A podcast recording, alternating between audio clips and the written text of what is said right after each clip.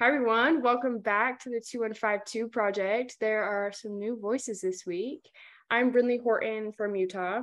I'm Drew from Georgia. And we're excited to tackle a topic that's affecting industry both locally, 2,152 miles apart, and also nationally across the US. Drew, do the honors of introducing yourself real quick. Yeah, so uh, my name is Drew Faircloth. I'm in high school and I'm a senior and I've been involved with the work-based learning program for this is my second year now. Drew and I are kind of similar when it comes to that. I'm also a senior, and this is my second year with the work-based learning program here in Utah as well. And I'd like to start off before we get into it by saying thank you for all of the support for the 2152 project so far. We're excited to dive right into this. So, Drew and I are part of our local work based learning programs, like we explained before. And as we were being acclimated into this industry like thinking and environment, we saw a reoccurring issue labor shortage. And we've heard it everywhere. Mm-hmm. The reports of this issue, but there's not many solutions out there. And that's why Drew and I are here today. As I was like researching, I saw that the US Chamber of Commerce they wrote an article on this national labor shortage issue and says that in 2021 there were more than 47 million workers that quit their jobs. And why? Well it came down to the covid pandemic and the need for flexibility and a strong company culture with these new jobs that people were seeking. So this opened my eyes. I'm sure it did for you too drew but You've had a couple of experiences in the work based learning program. Can you describe a time or a specific job that the culture and the environment of the workplace affected the experience for you? Yeah, so uh, I started my first job at an asphalt company, and uh, I learned very quickly that was not what I wanted to do. But I think that's part of the work based learning process is figuring out what you do want to do and what you don't want to do. I quickly moved on to um, a contracting company that I spent a little under a year there. And I was trained by one of my coworkers, and he really invested in me and showed me not only the contracting side of a construction site, but the business side of it. He actually majored in finance, so he knew a lot about that business and financial side of it. I learned what I didn't want to do during that job, but I learned what I did want to do too. Hmm. Yeah, he actually showed me like part of what he went through in in finance school is figuring out that he wanted to go into business. I actually figured out basically that I did want to go into business as well.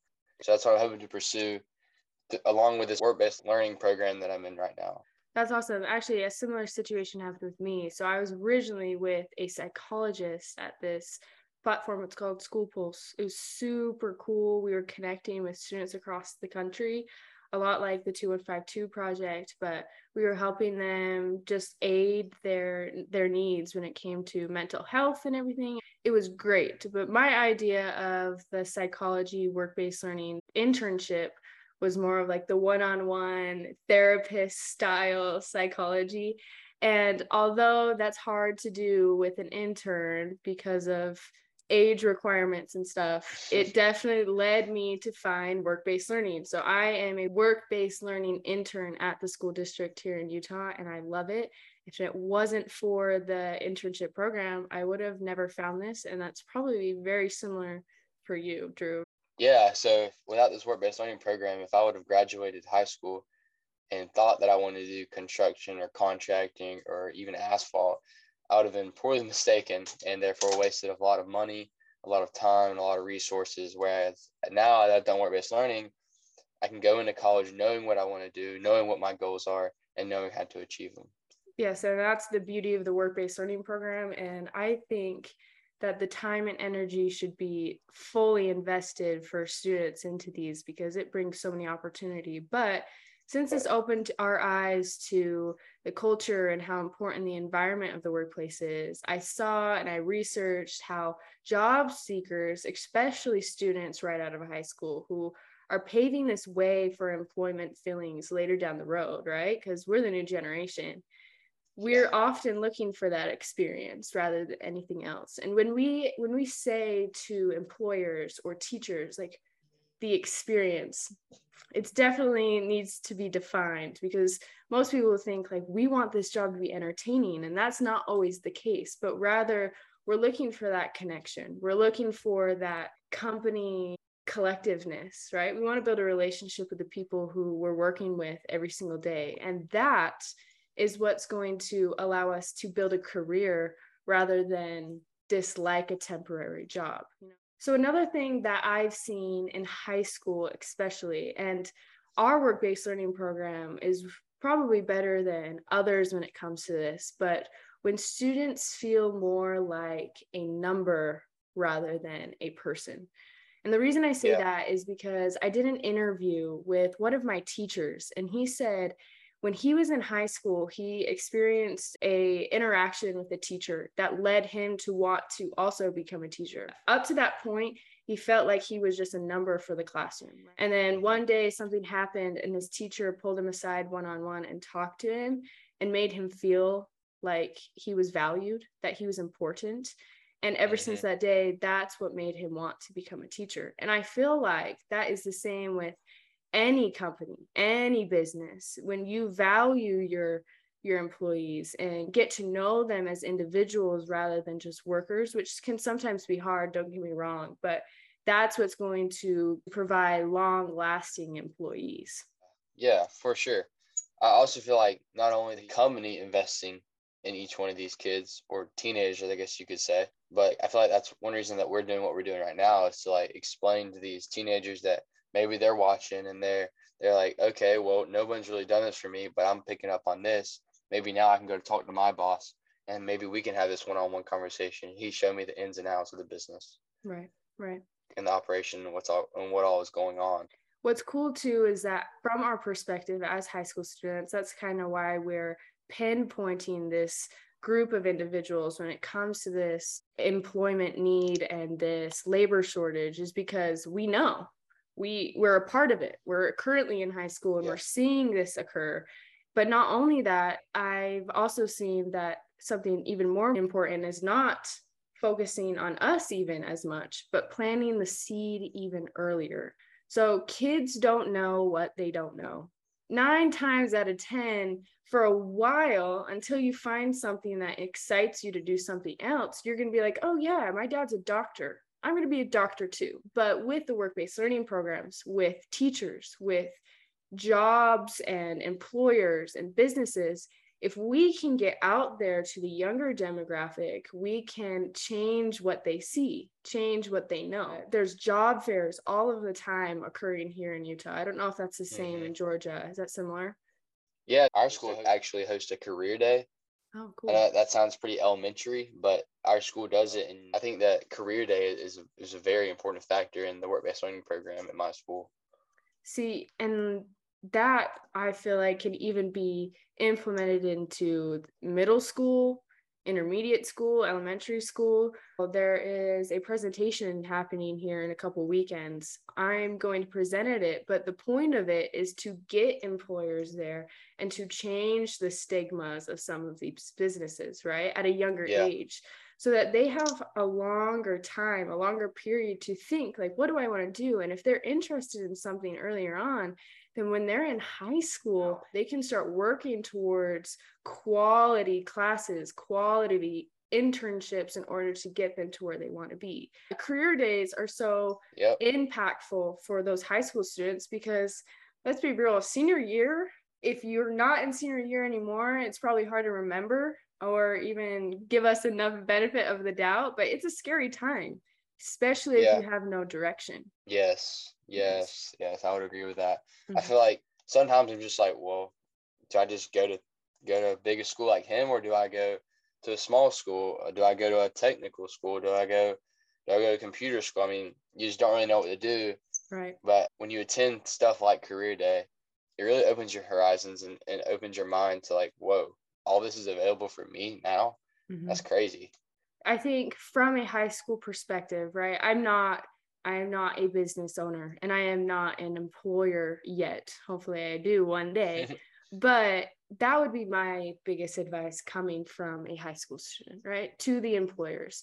Start getting kids acclimated earlier. So the idea of planting seeds earlier on to kids in elementary, middle school, especially high school is a great idea, but it requires that extra effort. And one of the other things that we run into with industry is that employers don't have time, which is understandable, but we do have to look at the fact of quality over quantity. Whatever we don't do is not going to change, but the little changes that we do make and the little efforts that we provide to generations underneath us to fill these employment needs as they enter into their adult lives, their career worlds, is what's going to make a difference. The little stuff matters. And I say that because sometimes because of employers and I say this because of my dad, he'll he'll bring on a bunch of employees like his staff usually isn't that big, but 5 to 6 new employees at a time is a lot for him.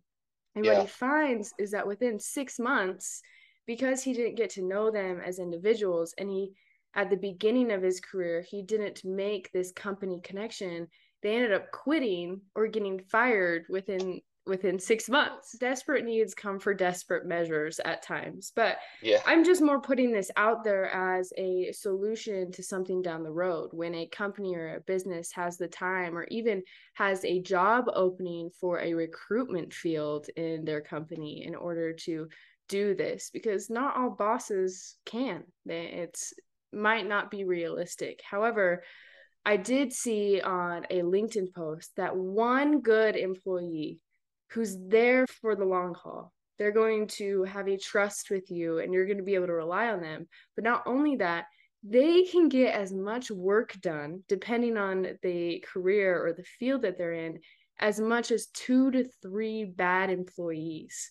So overall, a, a quality employee is way better than the quantity of them. Coming from a student hoping to be a business owner one day that there's an employer who, who needs employees bad and they need to hire 15 to 20 people at one time. If you want this to stick, if you want them to stay and work for you for, I don't know, if at least three or four years, yeah. um, then I feel like you should set time aside. Hey, I just want to get to know you. I want to I want to teach you about how to do this more. Mm-hmm. That way they become almost specialized in that little job that they perform. Yeah. So, Much like yeah. I feel like work based learning coaches or instructors, such as Mike and Jason, like mm-hmm. they are paving the way for us. It's it's insane to see because when I I have not always lived in Utah. When I lived in Vegas, there was nothing like this that I had for an opportunity when it comes to the internship program and they truly truly set time aside they go over the expected hours that they're supposed to be working in order to help these students yeah they, they find the need and they fix it and that's the point of the 2152 project that's the point of us talking about this mm-hmm. and giving perspective yeah. from the high school world there is a connective break when you're a high school student our brains don't work the same yet as an employer. We are in our own little bubbles until we reach that adulthood. And if we all have that understanding that we're willing to become the industry brain if we are valued, if we are given the time. It's a stigma that, okay, high scores, you're going to work into a bowling alley until you it's time for you to go to college. Right. But I mean, with this work based learning program, it opens up doors that, that people weren't even thought were even remotely possible.